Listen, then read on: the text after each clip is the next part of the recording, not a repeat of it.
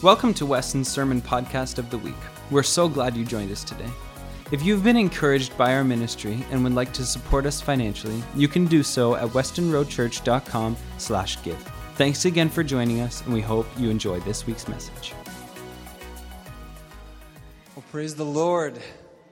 We're here, and I pray that you're ready to hear the word of God this morning. If you have your Bible, would you stand with me and turn to Isaiah 43? And I just want to read to you the same passage we had last weekend. So, uh, Sam will begin at verse 19 of Isaiah 43. It's not in my, my notes yet, but we'll get to the slides that I prepared in just a second. Last week we spoke a message on how God, I mean, oftentimes we are focused on the next thing because it's what's evident, it's what's predictable, it's what we can see coming next in life. But um, God wants to sometimes do something new. And if we're so tied to the next thing, when God wants to do the new thing, we actually miss out. And we actually hold God back on His plans for us. Why? Because we are just fixated on what's next. And I just want to remind ourselves about that as we read Isaiah 43. And we'll begin reading at verse 18, actually. If you're there, shout amen. Amen. So it says this in the New Living Translation But forget all that. It is nothing compared to what I am going to do. For I am about to do something new. See, I have already begun. Do you not see it? I will make a pathway through the wilderness, and I will create rivers in the dry wasteland. And today, I'm going to be speaking a message entitled Habits of Highly Effective Christians. Habits of highly effective Christians. And you see, one of the important things is that God wants to do a new thing, but what if I'm stuck with my old habits? How can I get a new habit? Or how can I begin to do new things if my tendency is to always fall back in the rut of my old habit? And so today I just want to with God's help, break down a little bit of understanding behind habits.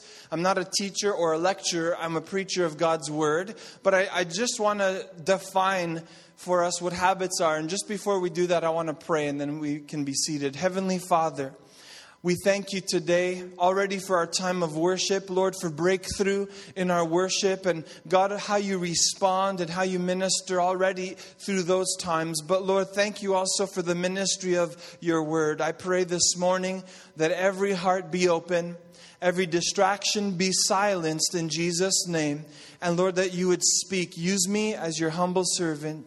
Lord, I surrender my mind and my mouth and my heart to you that I might speak your words only. Thank you for the anointing that makes ministry effective. In Jesus' name, amen. You may be seated this morning as we dive into this subject of habits. Habits. Meeting in the school is a new habit. Uh, maybe some of you are like, I'm not used to it yet. So and it, they say it takes about 21 days to start a new habit. And so last week um, was the first Sunday I actually didn't come in my church outfit. I wore a t shirt and shorts. Why? Well, because we were moving gear and I was sweating head to toe. It looked like I came off the soccer field. And I brought a change of clothes just before service started. I changed in. This morning, I said, I'm going to do the same thing as last week because it made sense. I was sweaty and all of that. So I had my shorts and my t shirt on. I grabbed my jeans and I had my white undershirt and I walked out the door thinking, let's do this.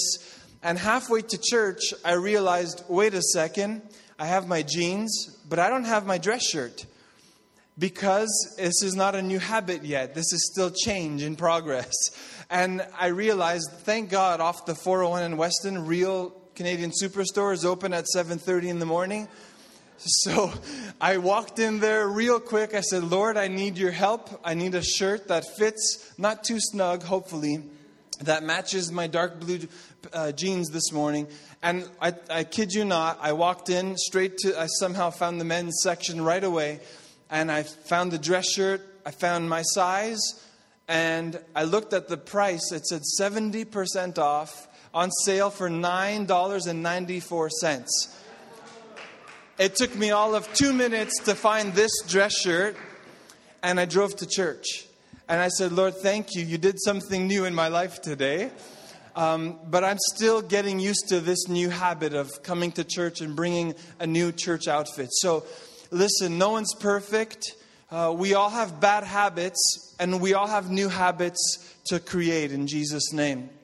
And so, let me define what a habit is, and I'll explain just in a second who, who I got this from. But a habit is a decision that you made at some point and then stopped making that decision but continued acting on. I'm going to read it again, it's on the screen. A decision that you made at some point and then stopped making but continued acting on. And so this is not second nature yet to bring a second outfit. It's, I still have to think about every process and every step of the way. How many of you drive? Right? I remember when I first started driving, it, nothing was second nature. It was like uh, foot on the brake, put it into drive, look all around, and it, it, like the brain was going at 100 all the time. And I remember the first time I had to change a lane, it was I heard and I, I the car swerved because I, I didn't know how to change a lane. Nothing was second nature. I didn't uh, fit that groove yet. I had to think about every single step of driving, even reversing or how to parallel park. But now that I've been doing it for for 20 some years, I don't even have to think about what I'm doing. In fact, nowadays, people drive, drink their morning coffee, and finish their last text message as they're driving.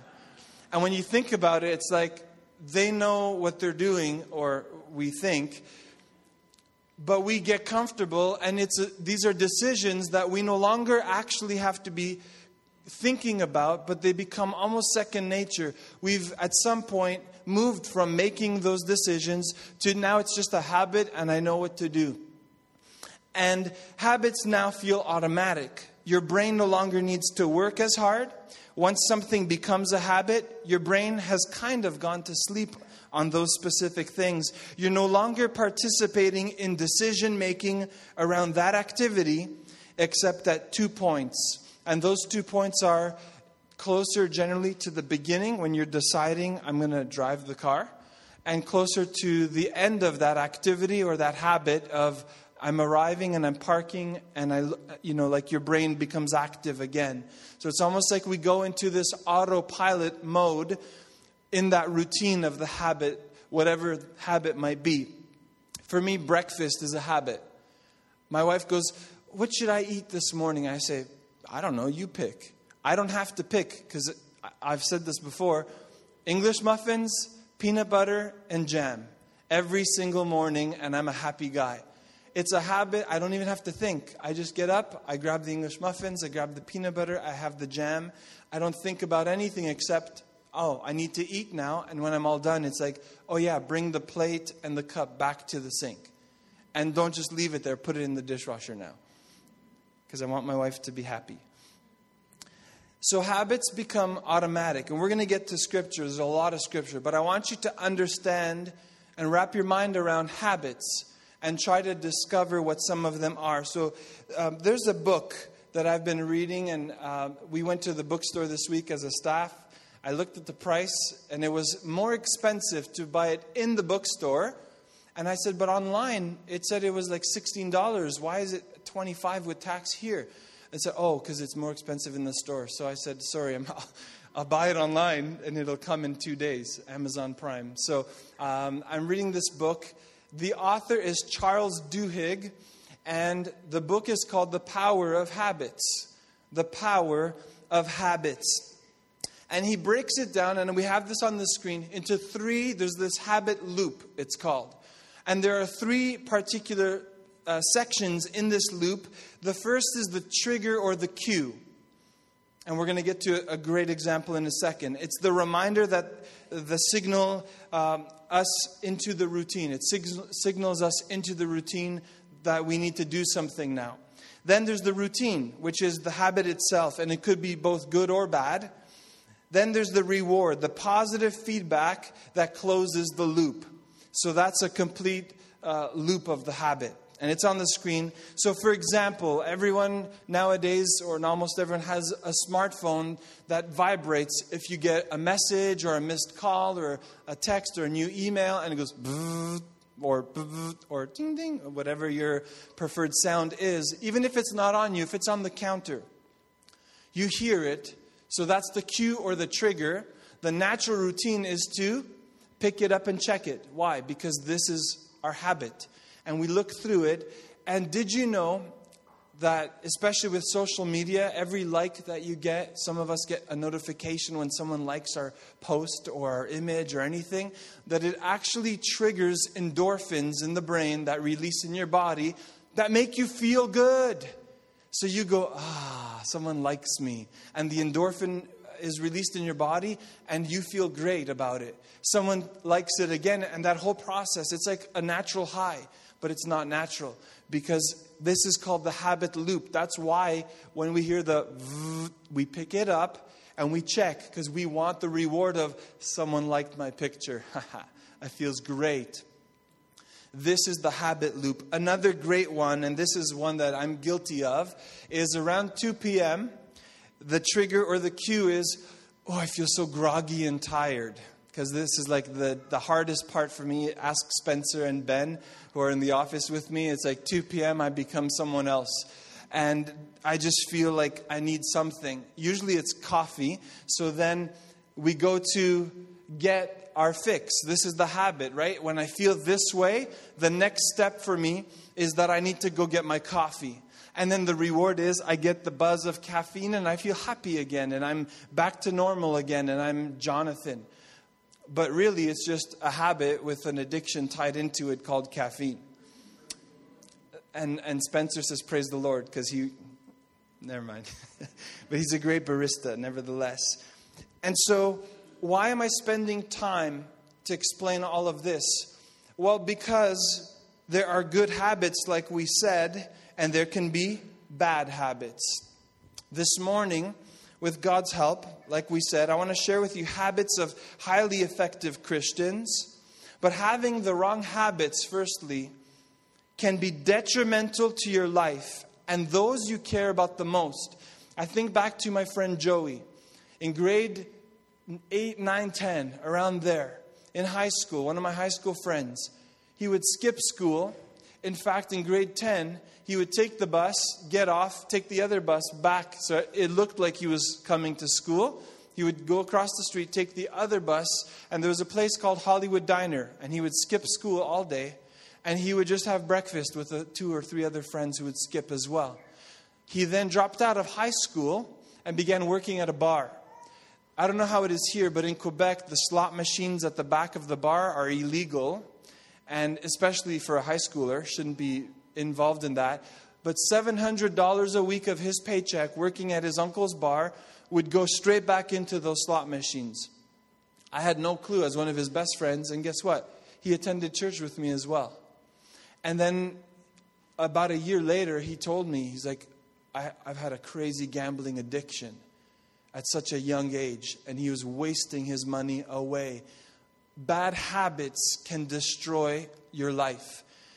And imagine if you have a family. It can destroy your life, but also everyone who's tied to your life. You can lose house. I've seen men trade their car away and lose homes because of gambling addictions. Pornography is another bad one because, yes, it can suck money if you have subscriptions and things, but it eats away at you from the inside out. And then it can affect marriages. And I know there are some couples, and I've even heard of Christian couples who've said, No, we, we actually watch porn together because it helps us as a couple get more intimate. And they didn't realize that they were actually tearing their marriage apart. Tearing it apart. And so, bad habits are bad, they are not good. How many of you know we need good habits in our lives? And today, with God's help, I want to share with you four habits of highly effective Christians. And we're going to derive all of these examples straight from Scripture. And so we start off, by the way, Romans 12, verse 1 and 2 actually says, Don't follow the customs and patterns of this world. Did you know that? So it's easy to have bad habits. All you have to do is take your eyes off of Jesus and begin doing what everyone else is doing. You'll easily Uh, and quickly form bad habits. And the Bible even says, watch the company you keep. Why? Because bad company can corrupt or does corrupt good character. So you can be a good person and start off with good habits, but you start hanging around with the wrong crowd, you end up becoming more and more like them when scripture actually says don't follow the pattern and customs of the world but be transformed by the renewing of your mind in Christ Jesus. Romans 12, 1 and 2, if you want to read it later in its fullness. So let's jump right in. So, number uh, the four habits of highly effective Christians. Habit number one, the habit of studying the Word of God. The habit of studying the Word of God. When the Word is in you, it will produce change. Did you know that? When the Word of God gets in your heart, it will produce change. It'll produce change in your mind and in your thoughts. It'll wash you. Like the, there's a, a verse that says, Wash me in the water of your Word. So it'll change your mind and your thoughts. It'll change your heart. And it'll change your actions and your words. It'll transform you literally from the inside out. And remember, Jesus was tempted three times by the devil in the Gospels, in the very beginning of Matthew. And if you read it, you see that Jesus, what did he do? Did he just respond with, with what he thought was best? No. He responded by quoting scripture. Now, I have way too many to go through it, but read in your Bible, study your Bible, and you will find where Jesus actually does this when he's out in the wilderness. And it's incredible that shortly after that, his ministry began. And so know that when challenge comes, testing comes, don't give up. But just know that something great might be right around the corner. God wants to use you like you've never even imagined, even though you feel attacked on every side. And so Jesus responds with the word. Example number one. Let's look always to Jesus. Three times the devil tempts him. Oh, just do this and you'll be powerful. Just do this if you're hungry because he was fasting for 40 days in the wilderness. And Jesus responds with the word. And the word of God also says, resist the devil and he will flee from you. Resist the devil and he will flee from you. Psalm 119, verse 11 says, I have hidden your word in my heart that I might not sin against you. I've hidden your what?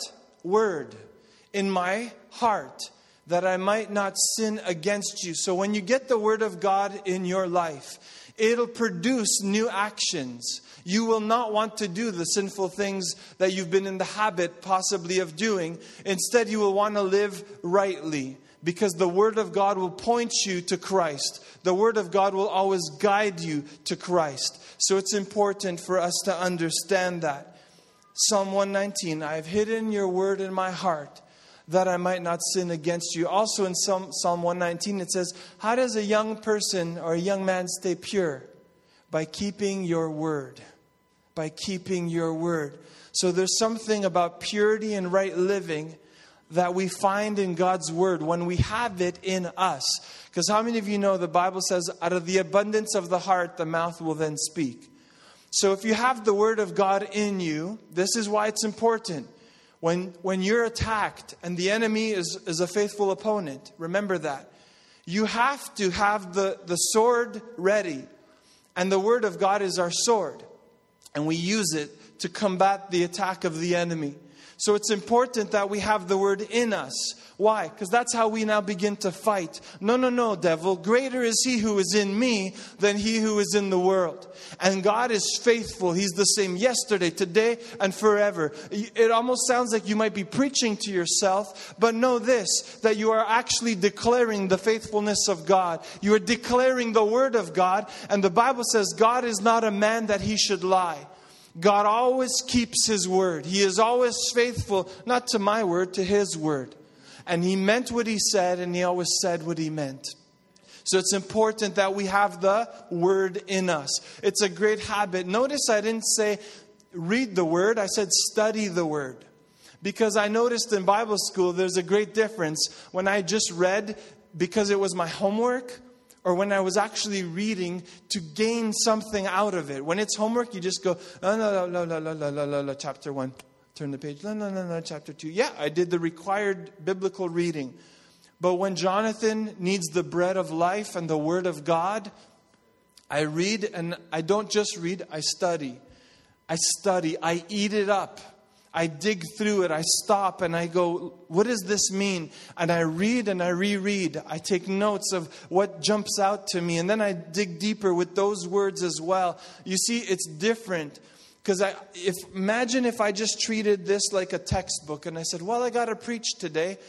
Hopefully, I can find something that sounds good enough to speak and to preach. We'd all be in trouble, starting with me. But these are the words of life. The Bible says in Hebrews that it cuts straight through the heart, through bone and marrow, straight through the heart of who you and I are as people, as individuals. So this word is alive and active. You need to get in the word and don't just read it, study the word. Study the word. So that's habit number one. Habit number two is the habit of praying.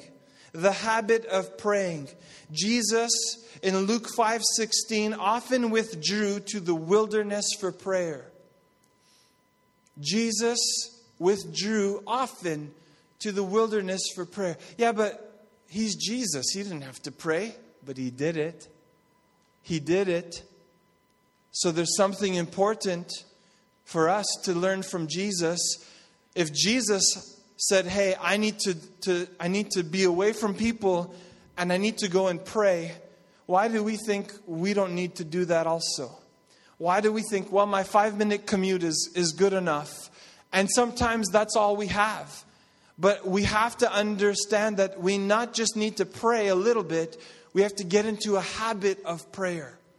A habit of prayer. And it's not just, oh, Jesus, I really need to find a shirt today. Help me get out of here in two minutes. Those are really small, shallow prayers. God is a much bigger God. He can handle so much more. And He says, Pray. I want to, I want to know you. I want to know you. How do we pray and make it a habit?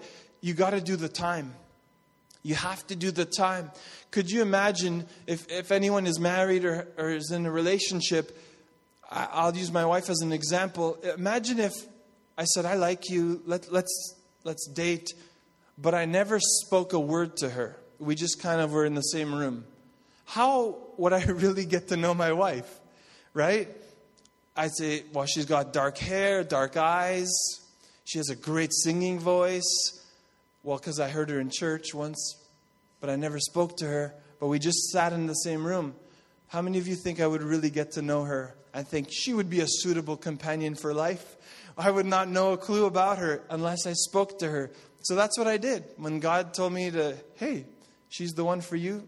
Take her out for coffee. Let her know you're interested. That was, I only knew the first step. So I said, okay, Lord. I was prayed up before I ever did it. We went out for coffee. And guess what? We talked until they kicked us out of Second Cup. Literally, I was like, oh my goodness, it's 11 o'clock. They're closing. I, didn't, I was oblivious to everything because I was so invested in knowing her. Did you know God did everything already to be close to you? but you have to be willing to be close to Him. Say, Lord, here I am. That's why we sing that song, Draw Near. Make prayer a habit. And what is prayer? In its basic form, the way I speak to my wife and I get to know her, I speak with God. Yes, there's holy uh, reverence because He is a holy God, but the, but the door is open wide to His throne room through Jesus Christ. And so the word even encourages us to approach his throne bold, with boldness. So when I when I pray, I don't just say, "Well, Lord, if if it's not too much." What did Jesus say when they approached him and said, "Lord, teach us to pray?" He said, "And when you pray, pray this way: Our Father, who art in heaven." The emphasis is on God as our Father. And as a father, he wants to spend time with his children. So we need to get into the habit of making this daily conversation happen. Because, like, my son is four years old. There comes a point in the day where I'm like, shut the TV. I want to just talk with you. How are you? How was your day? How was school? Make prayer a habit. So we can know God and know his heart. 1 Thessalonians 5:17 says short verse, three words, never stop praying.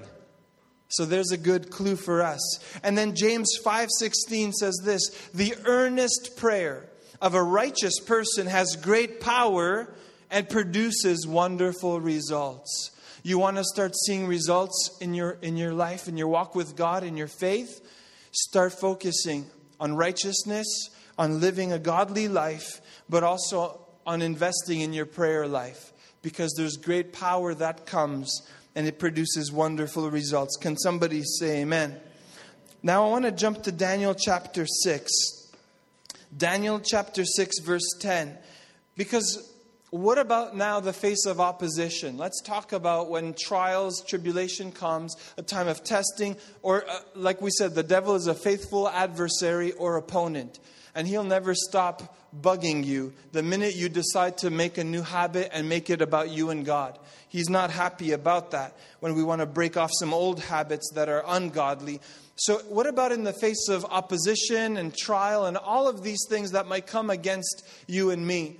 We have to remember Daniel in chapter 6 and verse 10 because you see, guys were trying to trap Daniel because God's favor was on him. He was very powerful. He was promoted. All of these things were in Daniel's favor, and there were a group of guys that were not happy about that. They could not find a way to trick him. So they go to the king very quickly and they say, Listen, uh, you're a great king, and we need to pass a law that no one else can pray but to our gods not to their own gods.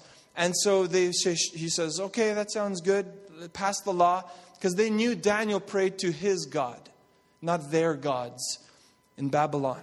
And so what happens is that they go to Daniel and they check, and sure enough, there's Daniel. He's praying.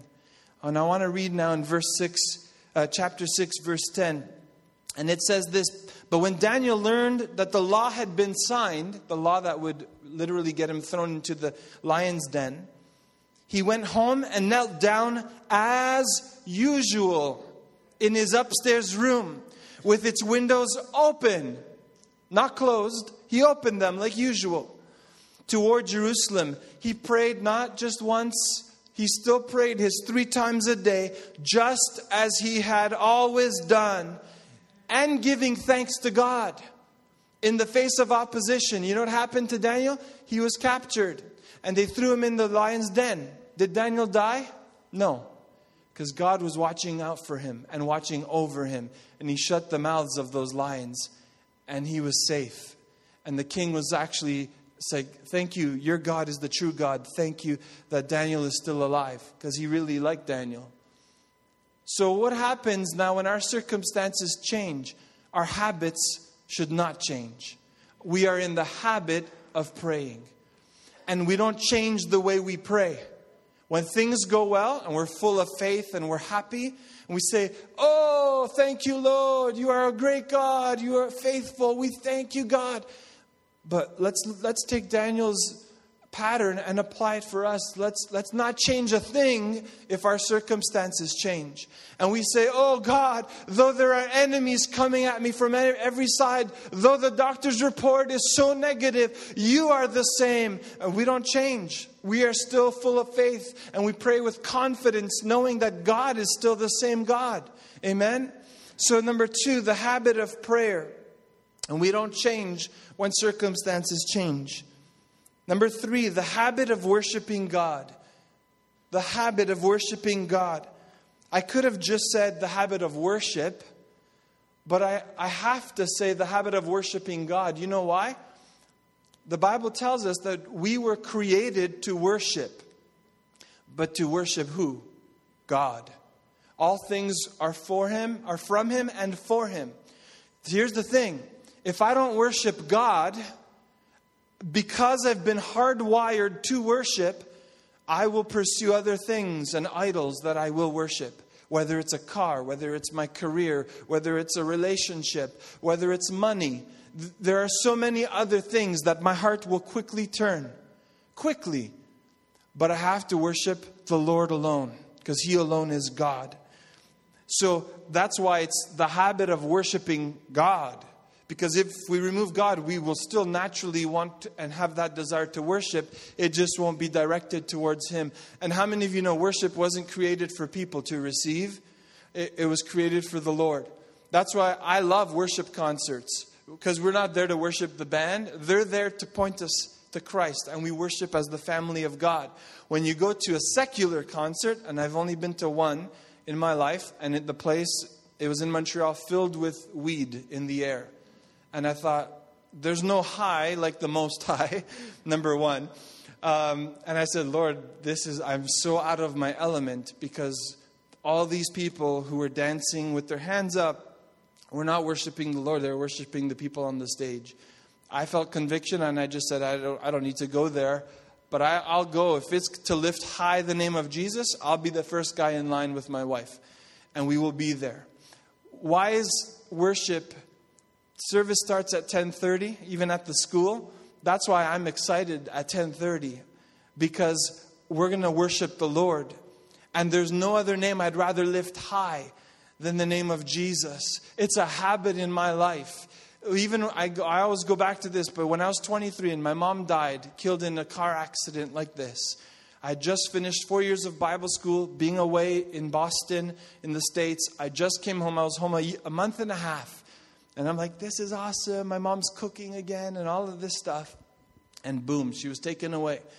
But the habit of worship doesn't change in my life when my circumstances change. I continue to worship the Lord in the same way. And in fact, with more tears now and with my hands held even higher, because what the devil thought would actually wipe me out with, I said, No, no, no, devil, you're wrong. It's only making me stronger. And a new passion came to worship the Lord, to preach His word. Every time I, I have this mic, I have to remind myself to say, I have to preach with passion. What, and what if this is the last time? So, anyways, that's a side note. But the, the habit of worship, the habit of worship, we are created to worship. If we don't worship God, we, we will worship other things or other people. Shadrach, Meshach, and Abednego. Daniel, we already talked about him, he had three friends.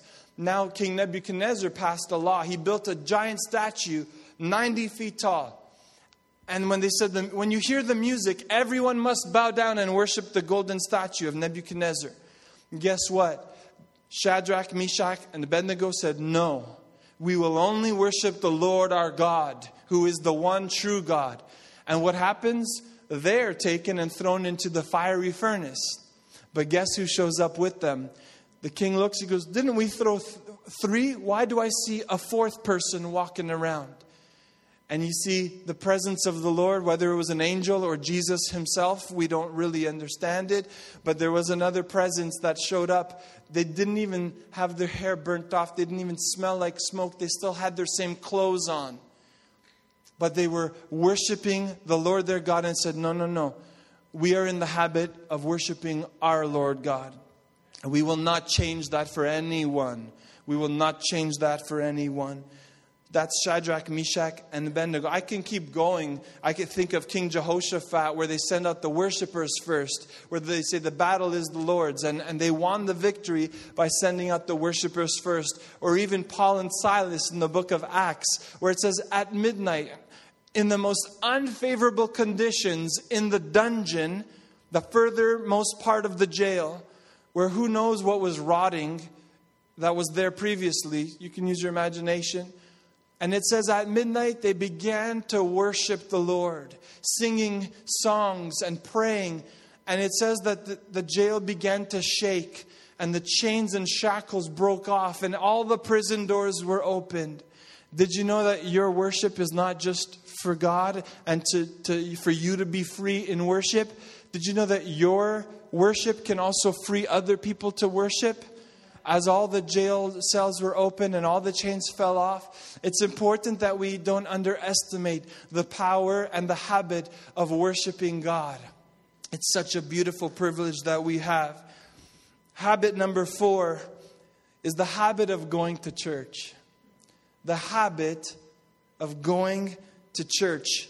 Luke chapter 4, 16. I told you there's a lot of scripture, but I, am firing it all. It's going to be on the church website for the podcast so you can re listen if you want to take more notes. Luke 4:16 in speaking about Jesus it said this when he came to the village of Nazareth his boyhood home he went as usual to the synagogue on the Sabbath and stood up to read the scriptures I want to highlight that he went as usual so Jesus though he was fully God was still fully man went to church Jesus went to church. Yeah, but he didn't have to. He was, he was God incarnate, but he still went to church. Of all people, let's take him his example. Paul in Acts 17, halfway through, I call it 1b, into verse 2, it says this And he came to Thessalonica, where there was a Jewish synagogue, as was Paul's custom. He went to the synagogue service. And for three Sabbaths in a row, he used the scriptures to reason with the people. There are great examples that, that point to us, and one more in Hebrews chapter 10, 25. Just to give you context for the book of Hebrews, Hebrews, we don't really know the author of the book, it's not stated or given. However, it was written to the Jewish Christians who were being tempted to go back into their old ways of following the law because now they were called Christians, Jewish Christians. But they still felt like they were being tempted. Maybe people were saying, Hey, what are, you, what are you doing there? Come back this way to the old way of living, the old habits of the law. And, and so they were meeting as the, the, the new church together as believers. And here we find in Hebrews, written to those Jewish Christians, what it says in Hebrews 10:25. And let us not neglect our meeting together as some people do, but encourage one another, especially now that the day of his return is drawing near. So there were Jewish Christians that followed Jesus, but now were turning away. They were not assembling any longer. And so the writer of Hebrews was writing to this group of, of believers, Jewish Christians, saying, Don't go back. Don't go back to that way. Don't, don't, don't stop meeting together like some people have but let's stay together and let's meet together. Did you know, church, that there's great power in our unity, in meeting together? When we meet together, we worship together. God is delighted. His presence is where His people uh, begin to praise Him. And then, not only that, but we are encouraged by one another when we come. And I know there is a, another new trend of doing church online. I read a, an interesting article why it said 10 reasons why even faithful church attenders are attending church less. And it was very interesting. It was like people have options, people have money now, they're more affluent, and so they go they travel more, so they're they're home less frequently. They go away on vacation more than ever before, and there are all these different reasons. People even just say, "Well, I can stay home and watch any church service from the world that broadcasts online, and I get my fix. But the one thing that we, we actually miss out on is community and this sense of being together, praying with one another. I mean, you could click a button and say, I need prayer, and someone will pray for you, I'm sure.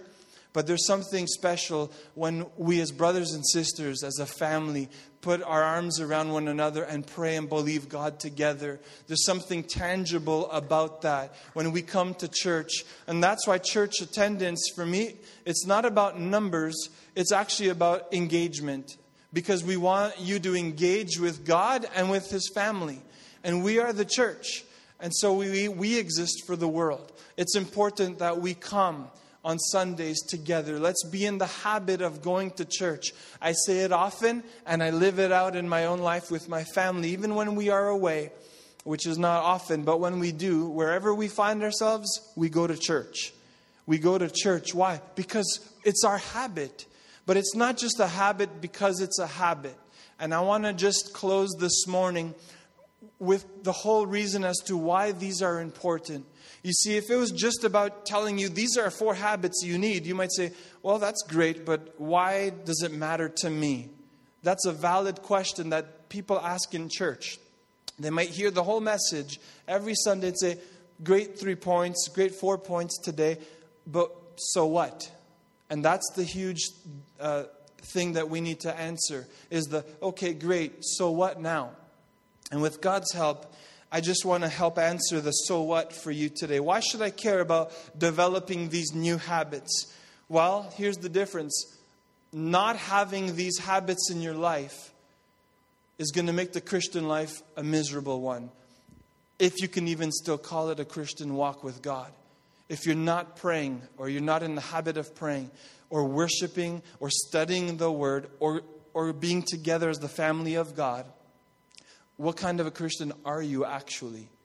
That to me is the answer. That's why it's important.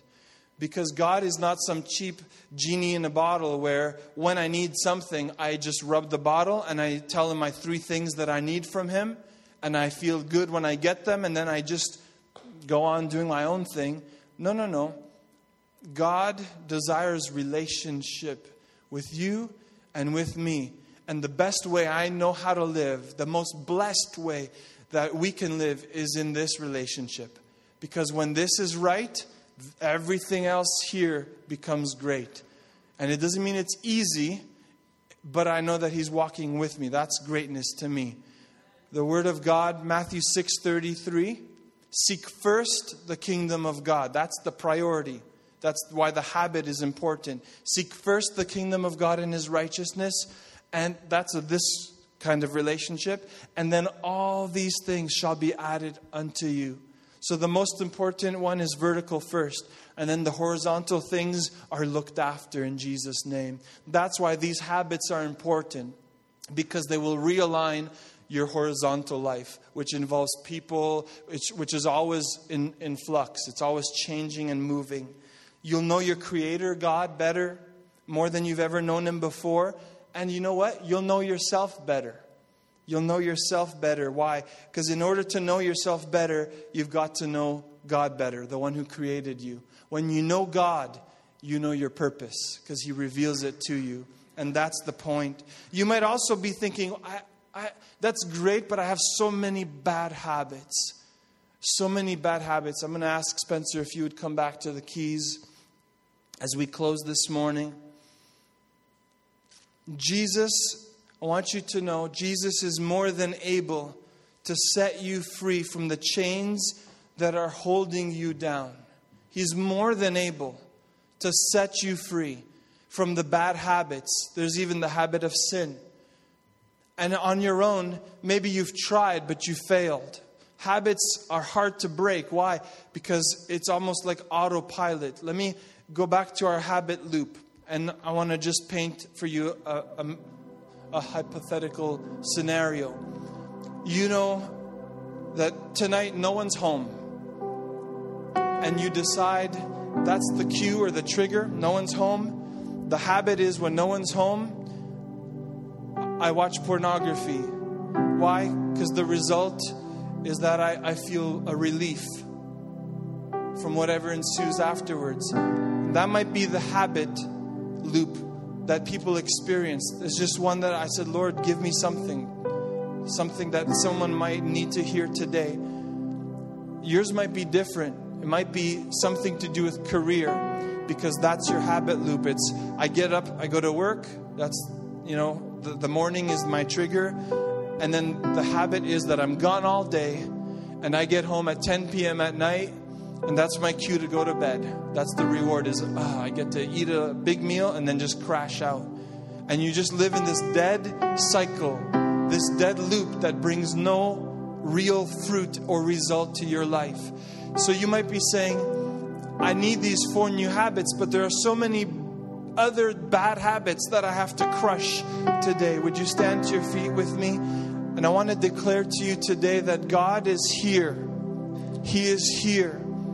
And some of us, it's going to take work, and we have to work out of the rut to make a new habit. But I believe some of you need deliverance out of habits that can only come when the power of God touches your life. And, and we're not here to judge or to look, we're not here to try to guess what someone else's habit might be. We are here to say, Lord, I need, I need new habits and I need to break old ones. And that's what the altar call this morning is for. You're here today and you're saying yes to these four habits. Lord, help me as I seek to study your word. help me as I want to get into the habit of prayer. You got to do it. Can't just pray it. You got to start doing it, but you want God to help you. But then there are also those who say, I got to break free from these old habits. And I've tried on my own for way too long and it hasn't happened.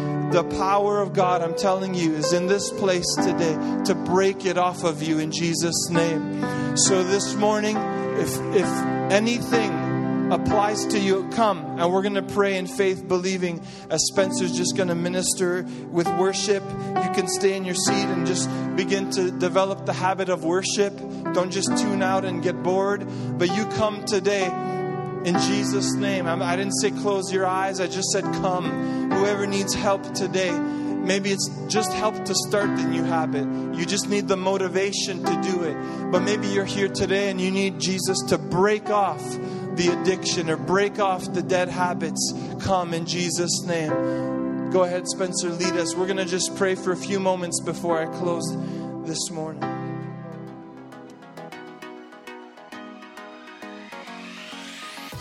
Thank you so much for listening to the Sermon of the Week. God wants to work in your life, and we want to hear about it. Please take a moment to share your story by emailing amen at westonroadchurch.com.